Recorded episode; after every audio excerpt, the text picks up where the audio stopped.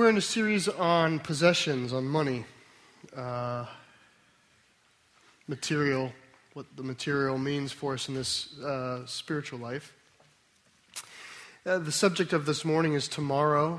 How does uh, how does money in our hand today affect the way we view tomorrow?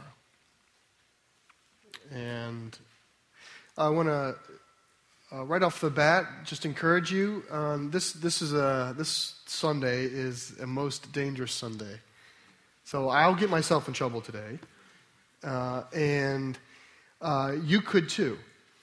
Uh, so what I want to encourage you to do is, as you're inclined to think about some of the things like retirement, we're going to talk about. Ask your questions for yourself, okay, not the someone else. We just terrible question askers for someone else.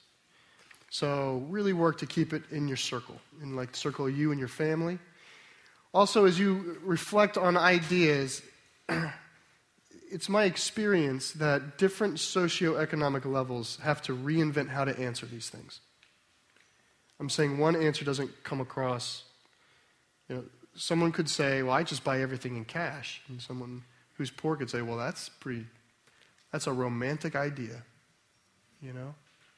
Um, so I ran into somebody at uh, a, friend of mine down at Loma Coffee. Uh, he worked there for a while, and uh, he's of the city, and uh, is, has had a broken life. And he, remember I caught up with him. We just ran into each other the other day, and and uh, he, Lord's in his life, and he's on rehab, and things are going great. And he, but he said to me, he said, I had like two hundred dollars in my pocket the other day. He said, Oh man, I've never had that much money in my pocket.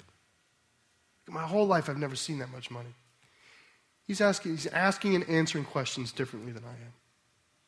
So, uh, like, keep your questions to yourself, right? And, in your reflection within your standard of living is probably the most fruitful place to think. Or you'll get yourself in trouble before the Lord. All right, um, I want to, uh, we're going to talk about tomorrow, and I want to describe I want to look at the lives of my children to help us to think about that. There are in the world spenders and savers, okay? And children are great examples for this. Uh, I was a spender, I am a spender. I hope to always be a spender because I'm married to a saver. oh man, I would, I was, a, I was, even just during worship, I realized, man, I was a rotten child. I stole money to spend money. That's how much I like to spend. You didn't know that. I was a spender. And many of my children can be spenders from time to time. All the passion. We have a five day or a week, one week rule in our home. So every week or so, we get in the wagon and we ride into town, do Moe's and Target and that sort of thing. And, and Target invariably, they see something that, oh, they just have to have. And they have, you know, a little bit of money in their pockets and they're so ready to buy whatever it is Pokemon cards, whatever it is. It's always dumb and it's always junk. That's what catches the, the I must have this thing now. Um, and, and we have a, one week rule. Well, you can't get it. get it next week. You have to wait a week. They have to make a claim of desire, and then that claim of desire has to marinate for one week and still be valid.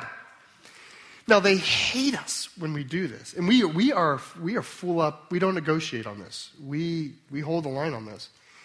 Invariably, they owe us a, a thanks. Because once the buzz wears off, once you just separate them from the need, they're okay. And if it holds for seven days, then maybe, maybe they should get it. That's, that's a spender. My, I had one son years ago. We went into Toys R Us, just him and I, because I am a Toys R Us kid. I, I literally, as a child, and I'm not kidding you, I devoutly prayed that I would always be a Toys R Us kid. Like, it was a, I know the song, uh, it mattered to me. I'm a toy person. And so I had, it was an odd occasion where I had one child with me and my son, so I took him to Toys R Us so we could look. And I said to him, hey, we're going to walk in, but we're not buying anything. Okay, no buying. You want, we're going to walk in. Do you still want to do that? Yeah, I want to do that. So we go in. And he's about four at the time. And we don't even get past the junk aisle. You know, the bargains and like the silly putty slinky junk in the front. They're trying to, you know, when you, just like you don't shop hungry, don't grocery shop hungry. You don't, that front aisle is just junk. And we're not even out of that. And he's pointing at stuff and he says, Oh, Dad, I want that for my birthday. I want that for my birthday. Because we can't buy it today, so he's using his birthday to talk about things. So we go about two more feet. I'm not kidding you, like two feet. He was like, Oh, no, I want that for my birthday. That that for my birthday. And oh, I want that for dad. I want that for my birthday. And we did it about 15 times in 15 feet. He had this, I want that for my birthday. And I finally said, enough already. I don't want to hear it.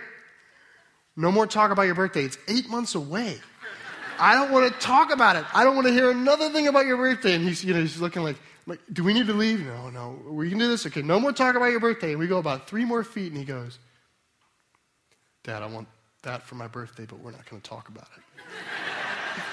that is a spender, okay? He, he, comes, he comes right honestly from a spender. Now, then there are savers. Now, savers always think they're superior to spenders. And you may be, okay? You may be better than us, but, and the reason you think you're superior to spenders is because you have mastered the stomach, right? You can suppress appetite. That's what, that's what a Savior has on us. But you may not really be any better. Depends on your motivation for saving. If you're saving for a bigger and better toy, well, it's still carnality at the end of the day. It's still every bit as materialistic, right? I may be constantly buying styrofoam dinghies, and you may save up and get a yacht, right?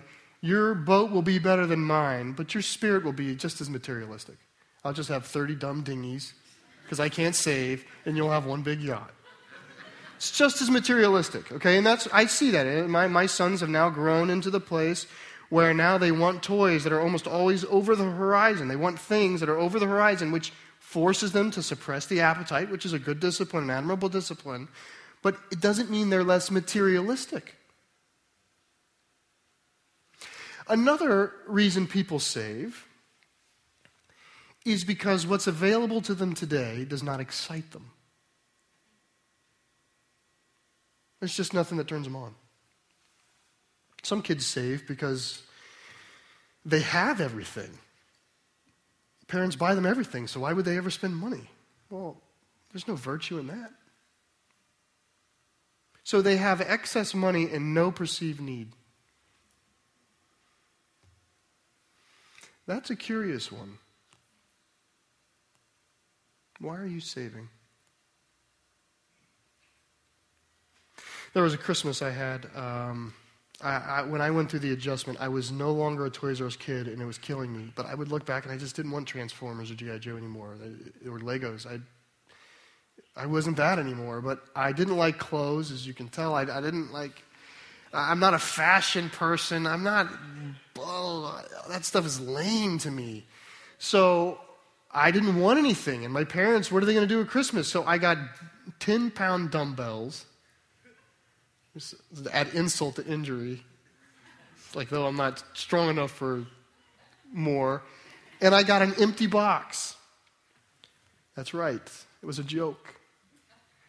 Ha ha! It was a red letter Christmas. Uh, the reality was, I was just in that phase where nothing, nothing, you know, it was before the CD. There wasn't even a CD player. It was nothing was exciting. Today was not exciting to me. So I say for tomorrow.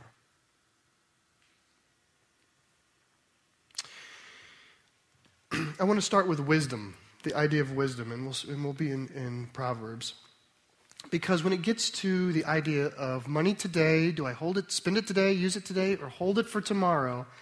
there's such an offering in this world of wisdom, sound financial planning, sound judgment. You know, financial, everywhere you look, everywhere you look, there's an advertisement beckoning you to be a disciplined, sound financial planner for the future, whether what bank it is or whatever. There's this, this language of careful, disciplined, managed wealth, delayed gratification. We, we want to pat ourselves on the back with these sorts of ideas. In other words, it has the clear semblance of wisdom but it's completely secular.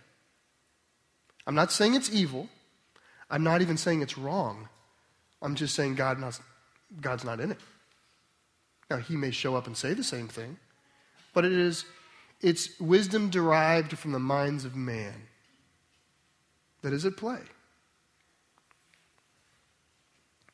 And what I want to point to is, is the source of wisdom. So look with me here in Proverbs 1, verse 7. This, is, this idea is at the center of Proverbs and certainly at the center of these early chapters. The fear of the Lord is the beginning of knowledge. Fools despise wisdom and instruction. In that same chapter, a little bit later, in verse 28, it says, speaking of people who don't pursue the Lord, don't have a fear of the Lord, it says, They will call upon me, but I will not answer. They will seek me diligently, but will not find me, because they hated knowledge and did not choose to fear the Lord, would have none of my counsel, and despised all my reproofs. So, wisdom is not the beginning of wisdom. The fear of the Lord is the beginning of wisdom. The second chapter says the same thing in the fourth verse. It's talking about the pursuit of wisdom. If you seek it like silver and search for it as hidden treasures, then you will understand the fear of the Lord and find the knowledge of God. For the Lord gives wisdom. From his mouth come knowledge and understanding. He stores up wisdom for the upright, it says. The third chapter continues the same theme. If, verse 5 If you trust in the Lord with all your heart and do not lean on your own understanding, and in all your ways acknowledge him, and he will make straight your paths. Be not wise in your own eyes. Fear the Lord and turn away from evil. Wisdom is not the beginning of wisdom. The fear of the Lord is the beginning of wisdom. And I don't mean fear like timidity of, uh, before the Lord. I mean ever mindful respect of who he is in light of who you are. That's the fear of the Lord. Like the early church had this idea about the Lord. What is the revelation? What's the knowledge of God? What's, they, would, they talked about it as the sun. They said the sun is this, the source of light and truth, and it's good, and it warms us, and it feeds, right? It's the source of energy in earth, but you can't stare at it. It's, you always wince, you always duck to look directly in the sun, but nonetheless, you know it's good, and it pushes life into everything. That's a healthy fear of the Lord. Is all goodness comes from Him, and in light of Him, I'm small. I may be beautiful and wonderful and carefully made, but I'm small, and He's great. That's the beginning of wisdom. You know, the man who wrote this, Solomon, began brilliantly wise. Sorry, the fourth chapter of First Kings. No one was more wise than Solomon. Not only was he wise, but God made him wiser. So the whole world would come to sit at the feet of Solomon to hear his godly wisdom. That's 1 Kings 4. 1 Kings 11 says Solomon did not do what was right in the eyes of the Lord. Solomon dies a fool. He does not walk in the way of his father David. Solomon is a disappointment. Now, how did somebody who was so wise die a fool? because he lost his fear of God. And I want to entrust to you as we begin to try to seek the Lord's will, particularly in an area where there's so much earthly wisdom, what I want to offer is that the earthly wisdom is not wise unless it's understood beneath the fear of God. It's not wise. There's things that you could be told to do that maybe they're right, maybe they're not right our ability to discern the wisdom of the adage or the proverb has to do with our fear of the Lord. And that's, I want to arm us with that as we go through some of these ideas. Now, this is, I said earlier, this is certainly the most dangerous of all the messages on money. Um, and what i have opted to do is keep a point on the teaching. Okay, there was I went round and round and said, do I try to adjust for context and make sure I'm thinking of uh, this person and that person? And do I jump through all these hoops and say all these qualifiers and hug this person while you bash this person? And I just realized I was, I was filing down the point of this teaching until it was a blunt instrument. So, what I'm going to do is, I'm not doing that. I'm just going to keep it sharp and say it and just tell you maybe it's not for you. Like, allow the Spirit to like hit the person next to you, impale them, okay, for their life, maybe, for their health. And we, we feel like, like if it lands wrong on you, then it's just a little bit of collateral damage. Give me some grace. But we are purposely keeping the teaching a little bit sharp. Okay? Um, that's, that's what I want to do. Now, there's three, there's three areas that I want us to look at where the future and money meet. And I want to use Luke chapter 12 as, as our jump off point for that. So if you want to turn to Luke 12, it's a fairly familiar passage.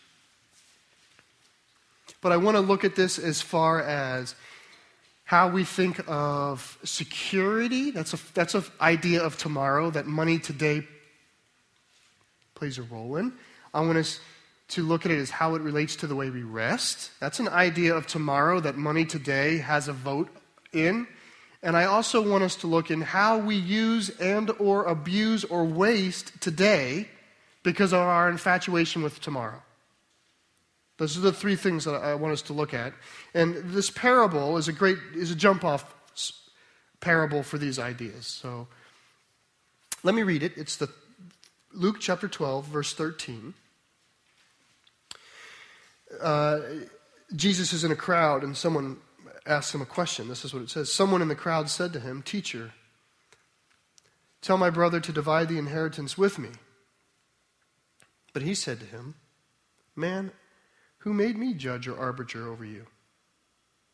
And he said to them, Take care and be on your guard against all covetousness, for one's life does not consist in the abundance of his possessions. And he told them a parable, saying, The land of a rich man produced plentifully. And he thought to himself, What shall I do? For I have nowhere to store my crops. And he said, I will do this. I will tear down my barns and build larger ones. And there I will store all my grain and my goods. And I will say to my soul, Soul, you have ample goods laid up for many years. Relax, eat, drink, be merry. But God said to him, Fool, this night your soul is required of you. And the things you have prepared, whose will they be? So is the one who lays up treasure for himself and is not rich toward God. All right, the first idea that exists at the plane of the earth is that money buys security. Now, I know we know that's not the book answer. You know, I know we know to reject that idea but we certainly behave as though it does, and it does in some ways. We could at least say this money helps in setting the conditions for tomorrow. Money helps secure assurances for tomorrow. After all, isn't it wise to have a safety net under you? I appreciate it. Isn't it wise to save for a rainy day? Isn't it wise to have a reserve? You see, there's, there's plenty of wisdom out there. Uh, the question is is it beneath the fear of the Lord? The book of Job starts this way. In the first chapter of Job, God is holding an audience. and in the audience walks the accuser, Satan. And the Lord says to Satan, Where have you been? And Satan says, I've been roaming the earth to and fro and up and down. The Lord says, Well, did you see my servant Job? There is no man like him. No one as righteous as him.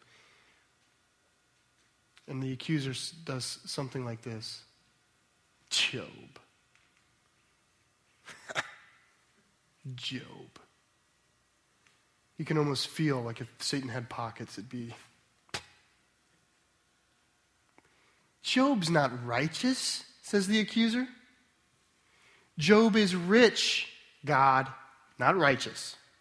That's Job chapter 1. He says, Lord, you've put a hedge around Job's family. That's what you've done. So that his possessions are secure and his security is in them. You touch, that's the word the accuser uses. God, you touch his possessions and see what happens. We'll see who this Job is. That's the dare. Now, Job is atypical right? The Lord says, All right, we'll touch. and see my man Job, because I am always right. So, Job is a, is a marvelously atypical story that beckons us to the Lord, right? Why is Job righteous? Because despite his positions, he has a fear of the Lord. Always a fear of the Lord. Everything was happening beneath the Lord. Even when he struggled and strained and was materially insecure and physically just beat down, for him, he was still respectful of the Lord. Like, even in his bad days, it must be from the Lord. But what I want to point to is the fact it's, the mind of the accuser, okay? Because the accuser is not dumb. The accuser knows the wisdom of man better than man knows the wisdom of man. The accuser produces it and publishes it. So the accuser knows that materialism is classically the place that people who believe they're righteous are confused. Because they have established for themselves a hedge around them that has created a false reality. They are not really secure, except at the good graces of the Holy Father, for he could simply touch and it would end. This is what the, the enemy says. This was Satan. Satan points to the security and says, This is pseudo security, therefore it is pseudo righteousness. With the fear of God, I think it's good to see our material security as a figurative idea for a greater spiritual reality. Okay, so the, the fractional physical security that you, you, you get to enjoy and experience in your life, if you're going to hold that rightly, you should hold it figuratively. You should say, I am grateful that I can put a roof over my head, but I know that God's roof is a greater roof. Right? I'm grateful that I can buy health insurance, but I know where my health comes from. The insurance of God is all the assurance I need. That when we can take these, tri- they're, they're so, I'm lying to you when I say they're trivial, but they are. I mean, they're not trivial to me. If I could make them trivial, I would make God big. But when I allow them to be big, God becomes small. And that's what we do with security. Is we make these things big in our life because we do not have an honest fear of the Lord. We do not kind of wince at the sun knowing that everything good comes from him. That all of life is fueled by. And so we latch on to these railings of security.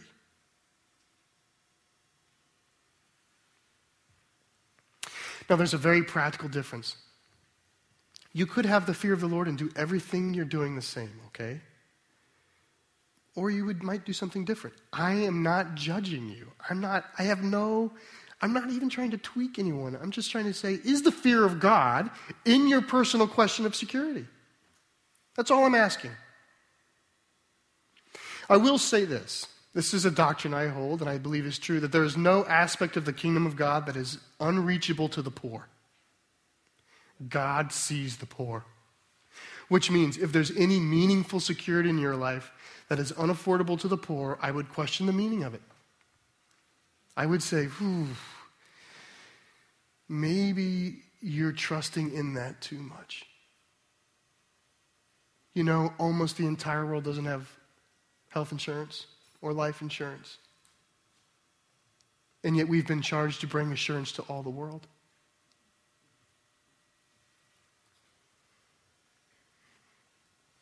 Security can be had right now in Christ Jesus. That's what we can know. Is security can be had now. And you could, this is, you, this is how it starts to get out of balance. If you don't have the fear of the Lord, then the phantom of future insecurity, the threat of tomorrow, can suck all of your household away. I mean, I, I understand having a safety net. How thick does the net need to be? Really? I understand you say for a rainy day, some people could live underwater. I mean, do you see? When is enough enough? If you just apply the wisdom of the world with no fear of God, when do you ever get secure?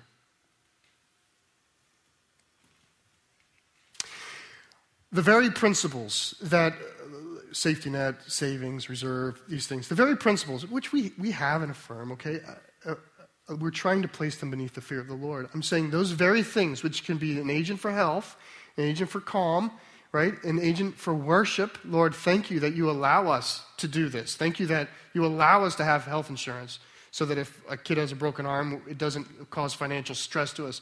Like, if it's done in the light of God, it's a good thing. Those very things can be detrimental acts of idolatry. Same thing to the eyes of men, different things are happening in the soul.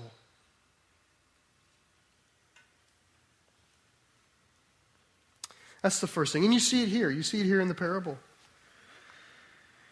What do I do with all of this? He says to himself. I know what I'll do. I'll buy my security. That's what he purposes. He purposes the whole fortune for his future. Okay, that's the first one. Here's the second one. The second thing that money today and tomorrow relate with money buys the opportunity to rest. Money affords us the opportunity to at last rest from our work to retire. We work to retire. And I get that, okay? And I certainly affirm not being a slave to one's employer. Right? God did not ordain DuPont or Bank of America or the U.S. government or your school system. So get out from under them and God bless you. Right? That I all, we all can, can also affirm the basic virtue of delayed gratification, someone who can, who can hold money for a future. We talked about that is a basic discipline that we can observe. And I should say, we can observe many beautiful things that happen in retirement opportunity to spend time with children and grandchildren, and to make friends, and to serve. To serve in a free capacity, not a, not a slavish capacity, but to serve in the way that you would choose and feel led to serve. I mean, so if you're free from an employer, then you're free to do what you ought to do. That's great. You're free to pursue dreams, good dreams that have been in you, but that you've staved off patiently. I, we can affirm all of that. The Levites in the Old Testament, they, were, they would enter the service at 25 and they were out at 50. You could not serve as a priest in the temple beyond 50. Part of the reason was the, the method of retirement kept the Levites were being organically born and it kept things moving, right? Rather than people just aging and suffocating the growth, right? It kept the vision fresh, or I don't know what, uh, what you're going to call it, just that upward mobility through the, through the years. It preserved for that, but it also said it took the person who was 50, it took him outside the temple and said, You can still help and assist in the work outside the temple. You're just out, you're out of the, the internal business. So your life's not a zero, you're not purposeless, you just moved over. That's the way the Bible described it. My question is how is the fear of God in this? How is the fear of God in your pursuit towards rest? Hebrews has this, uh, this argument in the third and fourth chapter about pursuing the rest of God. Pursuing the rest of God. And the point that the writer of Hebrews is making is you cannot find the rest of God now. It is not to be found now. You, you strive. The fourth chapter says, Therefore, let us strive to enter into the rest of God. You hear the irony in that? Let us labor hard to get to the rest of God. And the writer of Hebrews is saying the rest of God is not in tomorrow, but the morrow on the other side of life. That morrow. That's, that should be our fixation is to slave and strive for the Lord and the kingdom all the way up until the morrow that He takes us.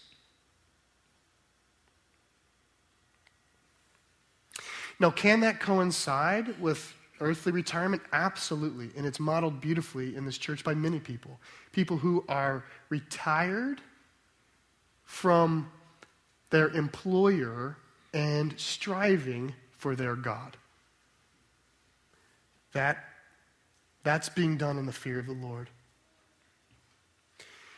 we could, we could view a, a, a right way of thinking about it is that retirement is a figurative notion, just like earlier security. Retirement is a figurative notion of the rest to come.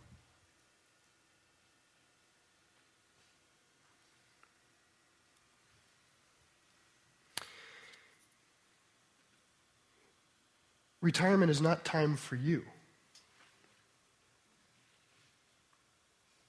I mean, these, these would be the places to be, in, you know, hold your own personal inquisition. Is it me time you're waiting up, you're saving up for? Is it primarily leisure? I mean, I would say self indulgence. You obviously say no to that because you know that's a bad phrase. Let me find a good phrase that says the same thing that you might admit.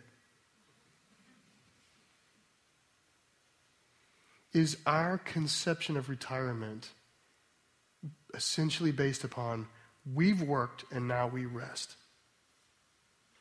And I would say, like, I at some level, I can understand you pushing the employer behind. At another level, watch out. Because you strive until you enter into the rest of God. God has purpose for you now. Ruth White, she's uh, our oldest member. She's 100. She's housebound. She's no longer able to come to church. But for many years, she volunteered here well into her 90s, until about 95, she burned all the CDs of the sermons. Right? So she'd sit over in that whole mighty command center.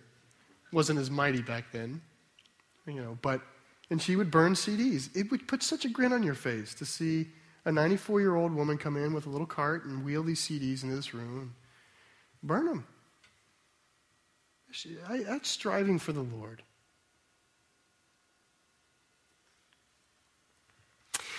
Be wearied of entitled pleasure, of a heart full of leisure. Because God made us to work, and we work, and we work, and we work until the day He takes us. We work for Him. You see that here in this parable. What should I do? he says, I now that I'm secure in my future, I can kick back, relax, and be merry. He says, I can lean back, eat, drink, and be merry. To which the Lord says, Fool. The third and final idea is that uh, devoted, a life devoted to accumulation now, okay, now, for tomorrow, has the tendency of having us miss today. Let me say that again that when we devote, when we have a large of our, part of our life devoted to the accumulation of money now, for the purpose of saving up for tomorrow, we have a tendency of missing the value of today. You know, today is as valuable and as priceless as tomorrow is. There's no new set of days, there's no new kind of days coming. It's the same thing.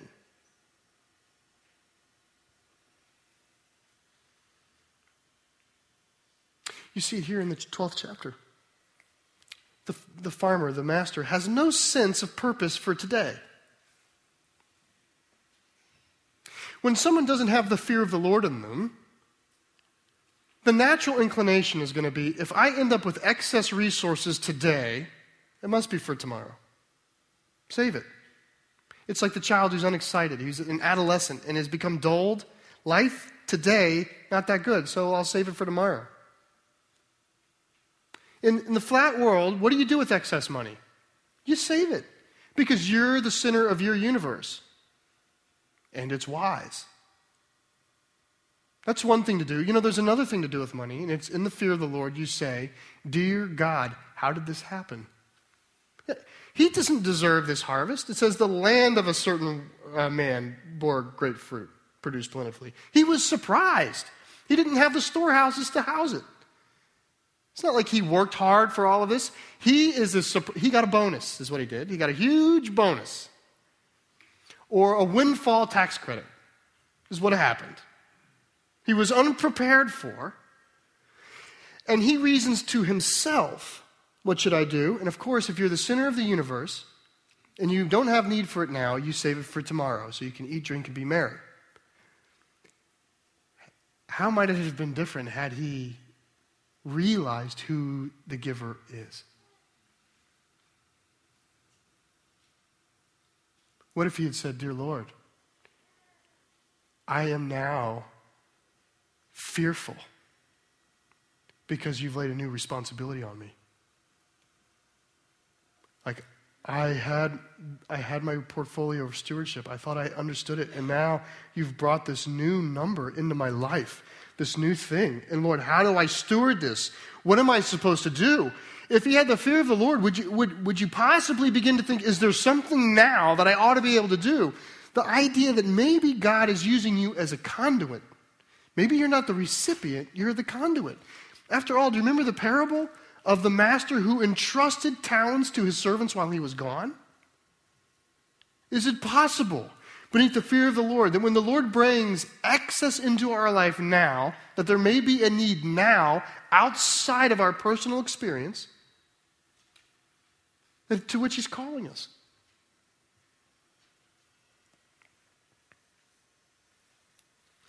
I think we work so hard, right? Uh, we're in a room of hard workers. We work so hard, we put our head down and we go. And when we put our head down, we miss the value. Uh, we can. We have a tendency of missing the value of today and what God is doing today. And while He's working today, the, the kingdom is just passing over us as we're kind of barreling through work, work, work. And so we come out with excess and we go, well, and we push it to tomorrow. And what if we could just look up and see what He's doing today? I know that's pointy. Take, it. have grace. I'll close with this. I never quite know uh, as far as how much personal finance do we do you share as a pastor, but I will say this. This was got great relief. My wife and I, this passage four years ago, Chris Millicent was teaching it in Sunday school class. I had a Sunday off. I went to Sunday school. This we opened the Bible. This was read, and boom, my life changed my life just changed. I, I read this and I thought, uh, I, I, immediately overreacted, is what happened. Oh, I don't need to retire. Just work forever. You know, you kind of make the quick judgment, right? And then, but as it settled down, and my wife and I, we, uh, we ended up going to our, I call him my, my lack of wealth manager. and I, we said to him, you know all the little pieces of paper where you have like retirement on the top? We said, we want to change the titles of the top of the page. We want to call it kingdom fund. It's our kingdom fund. And it gives me great joy because I said, I want you to know that if my wife and I ever come in and we need to say, we just had to take it all out, that we're not being irresponsible. I want to repurpose for my manager what this money is because it is not for tomorrow, it's for God. And He may use it today. There's things that are valuable today. There's things with our own family, opportunities to take trips and have experiences that maybe don't make sound sense in light of tomorrow, but they seem to make sense to us in light of the fear of God. And that is the beginning of wisdom. And so I want to encourage you. I, I, I am not trying to tweak anyone. I'm not judging anyone. I'm just encouraging you to say the wisdom of the world has its limit. And it is of not of enduring value unless it's adjoined with the fear of God. How are you holding today and tomorrow in your hand? And pray, Lord, we're on the path to generosity. That's what you would bring us, Lord. You would have your children be generous because of our security in you, because our rest is in you, because today and tomorrow are in you.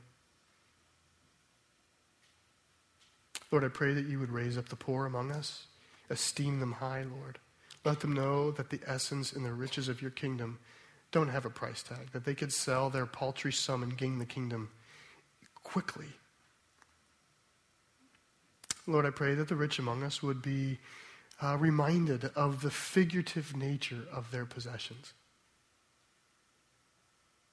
That they have a great metaphor in their bank account, a great opportunity to tell the right kind of parable. Father, encourage us there, Lord, I pray. In Jesus' name, amen.